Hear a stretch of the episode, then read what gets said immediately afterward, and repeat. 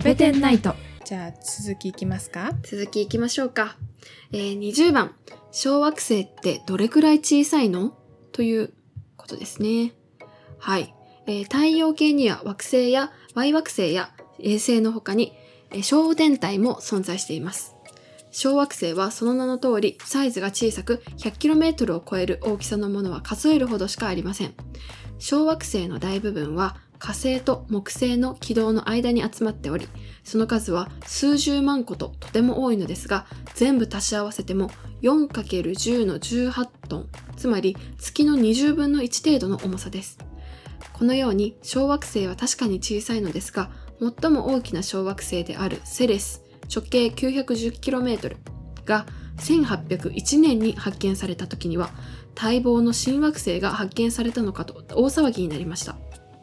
海王星せんはっぴゃくよんじゅうろくねん発見や冥王星せんきゅうひゃくさんじゅうねん発見の発見より前のことです。しかしセレスが発見された翌年にはパラスという天体が見つかり、その後続々と数多くの天体がその天体たちの周辺で発見されていきました。そしてセレスは、セレスはいつしか惑星とみなされなくなり、小惑星の集団にくくられていました。せんきゅうひゃくきゅうじゅうねんだいに入ると、冥王星の近くにも次々と小天体が発見され、にせんろくねんにはセレスと同じ運命が冥王星にも襲いかかることになりました。冥王星は惑星ではなく Y 惑星の仲間になりましたが、その一方で冥王星を多数の、えー、小天体を率いるリーダーとみなす動きもあります。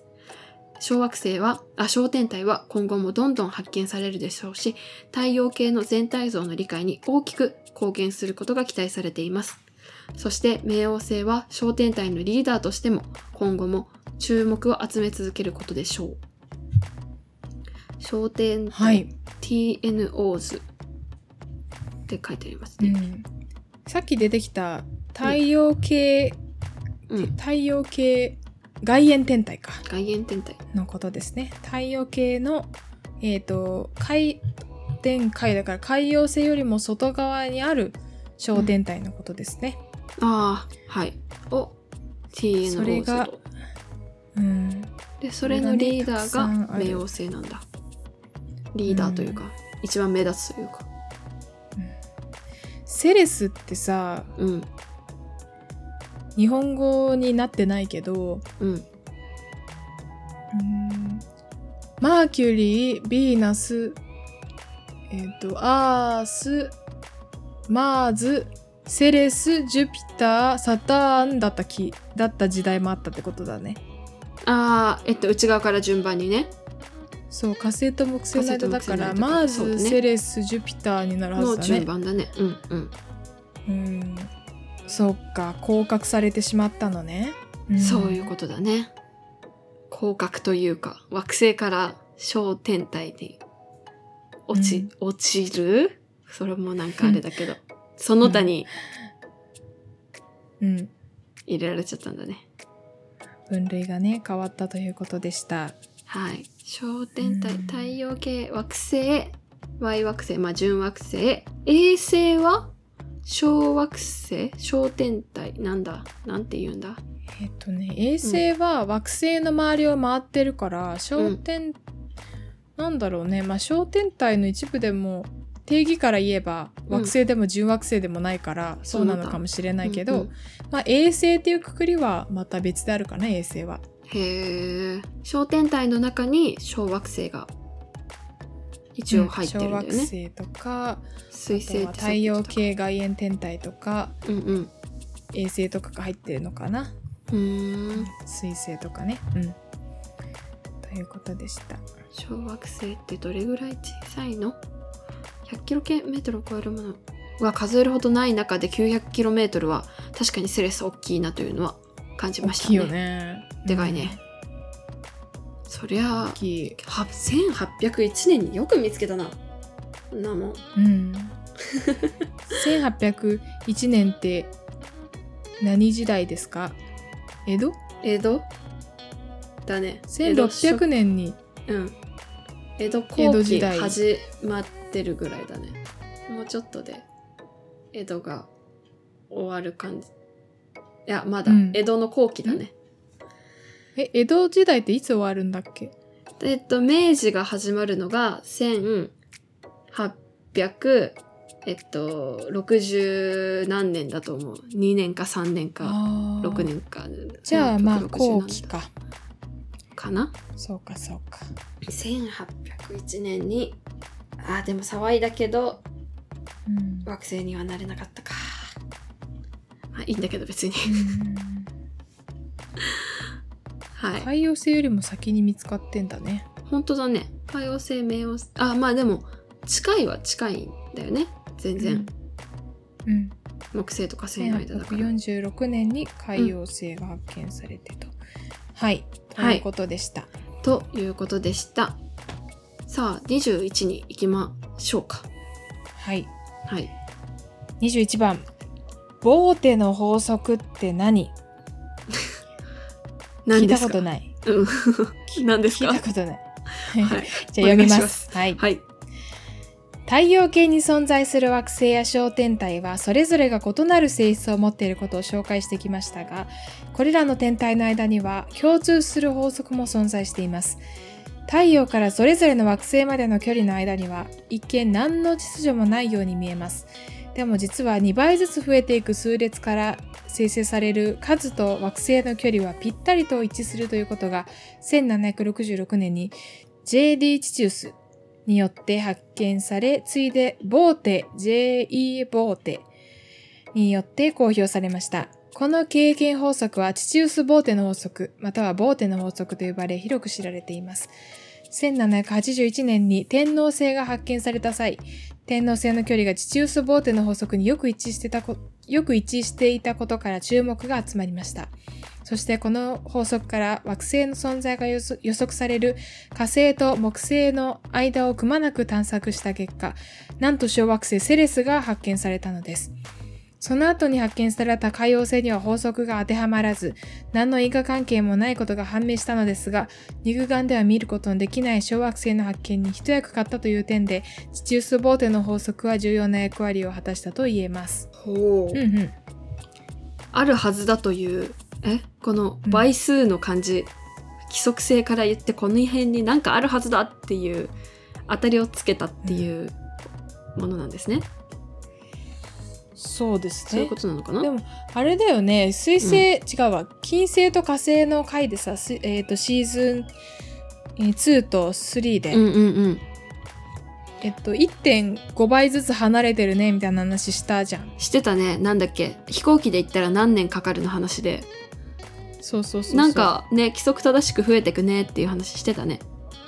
うん。だからそれがボーテの法則ってことだね。そういうことだね。えでもなんだっけ、うん、最後の方にさあ当てはまらず、うん、海王星には当てはまらなかったのか。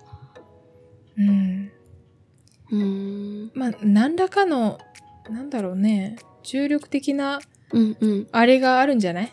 あれがあったから、うん、あれがね、うん、あれがあったからもしかしたら全く関係ないってことはないのかもしれないけど、うーんなんか都合が良かったというか、うんラッキーでセレスが見つかったということで、はい、チチウスボーテさん、うん、ありがとう、うん、ドイツの人だね。せんななひゃくろくじゅうろくねんせんななひゃくはちじゅういちねんに天王星はあせんななひゃくろくじゅうろくねんろくじゅうろくねんなんだろう、うーんダメだ、にせんにじゅういちねんから何年前だって考えようとしたんだけど、うん、全然もう頭が働いてないことが分かった。でもあれだよ、フランス革命よりも前だよ、にじゅうねんまえだよ。あ、そうなの？フランス革命せんななひゃくはちじゅうきゅうねんだから、あらそれより前全然だから、まだまだこの近代社会はできてない時代ですね。何で見つけた？望遠鏡はどんな仕組みだったんだろうね。どんな仕組みだったんだろうね。なんかよく見つけたね。っていうか距離とかも分かってたんだね、うん、すごいな。ね、なんかこういうのってさ小学校の理科の本とかに載ってそうじゃん、うん、あのー、なんだっけ、うん、使ってた望遠鏡みたいなやつさ、うんうんうんうん、だけど全く興味がなかったんだろうねその当時。全然覚えてないわそうだろうね。でもあの私覚えてるのは、うん、あの顕微鏡誰だっけな、フックがレーウェンフックか誰かが使ってた顕微鏡が、うん、なんかガラス溶かして、うん、こう雫型になるじゃん、こう溶けた液体って、うん、だからその先っちょを切り取ってこうレンズにしてたっていうのはなんかちょっと覚えがある。それ中学で見たか、ね、高校で見たか忘れたけど、なんかそれでレンズ作ってたよ。表面張力のあれか、液体のね。そうそうそうそう、溶けて滴り落ちる時をのやつを使ってた、うんうん、あ、ちなみに惑星が丸いのも表面張力の影響です。流体のえあのさ Q って同じ体積がこう 集,、うん、集まってる時に一番表面積ちっちゃくなるのが Q なんだよね。うん、そういうこと？そうだね。だよね。うん。うん、そうだそうだ。角が増えていくほど表面積も大きくなるもんね。大きくなるもんね。うん。うん。そうだね。ちっちゃい時から興味持ってるということ。うん。なんだっけ理科でさ、うん、あの毎回毎中学校の頃かな、毎回毎回テストに表面積が大きくなるからって書いた問題があった気がするんだけど、なんだったっけ？えー、っとね、多分あれだと思うよ。あの腸の重毛の話だと思う。そうだそうだ、シワシワになってるやつね。そうそうそうそう、こう小腸とかめっちゃ長いけど、伸ばした長いけど、うん、すごいあのくねくねして一つの場所に収まっているのは表面積が大きくなるため。そうそう、腸の中もあの重毛っていうこうなんていうの、突起がいっぱい出ててもじゃもじゃしてるのは、そうそう、うん、栄養を吸収する効率がみたいな。表面積が大きくなるため書いてたな。表面積バカの一つ覚えみたいにね。 そ, それさえ変えるときは点数もらえたもんな。だってうん、イージーだったぜあの頃は。イージーだったね。バカにしすぎだろ。人類の神秘だぞ。いいね、そういいね。だってあの頃の私たちにとっては表面積っていう言葉がなんかやっぱりかっこよく感じてたもん。漢字さん文字の熟語を使ってる、ね、俺らみたいな、ちょっと知的みたいな、イエイって。いやちょっとわかるんだけど。うん、その感覚ちょっとわかりますね。わかりますね。まだ残ってます、その感覚は。はい、はい、惑星の素顔を見てみようの最後にじゅうにばん、はい、にじゅうにばん、えー、隕石はどこからやってくるの？